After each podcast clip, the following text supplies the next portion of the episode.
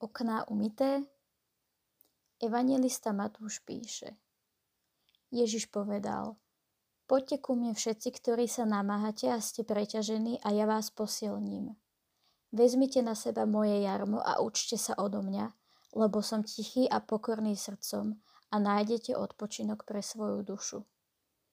Moje jarmo je príjemné a moje bremeno ľahké. Vianoce sa nezadržiteľne blížia každým dňom. V nejednej domácnosti stúpa tlak, keď sa pozeráme von oknom.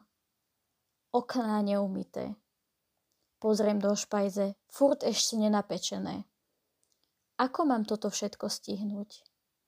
Začína na nás doliehať stres, panika, sme nervózni a je lepšie sa nám radšej vyhnúť. Ale čo keď sme úplne out?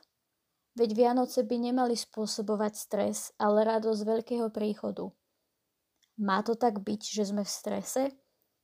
Sme na správnej ceste?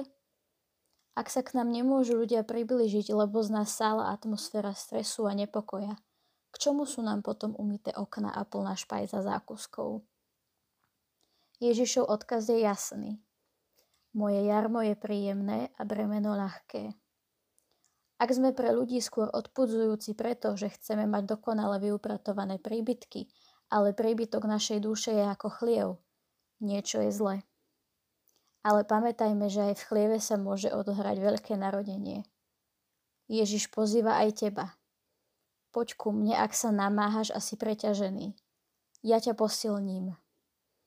Len treba o tom niekedy Ježišovi aj povedať. Pane, prosím, príď a poupratuj ten občasný chliev v mojej duši a umy okna môjho srdca, nech lepšie vidím aj potreby iných ľudí, nielen tie moje. Drahý Ježišu, dnes ťa obzvlášť prosím, keď budem šíriť nervozitu, že niečo nestíham, nedarí sa mi.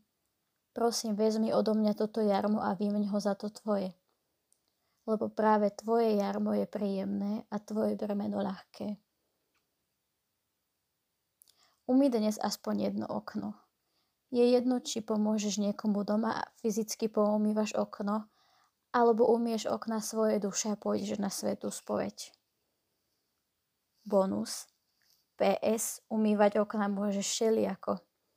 Možno nie je podstatný dokonalý lesk, ale žiara a úsmev z pomoci.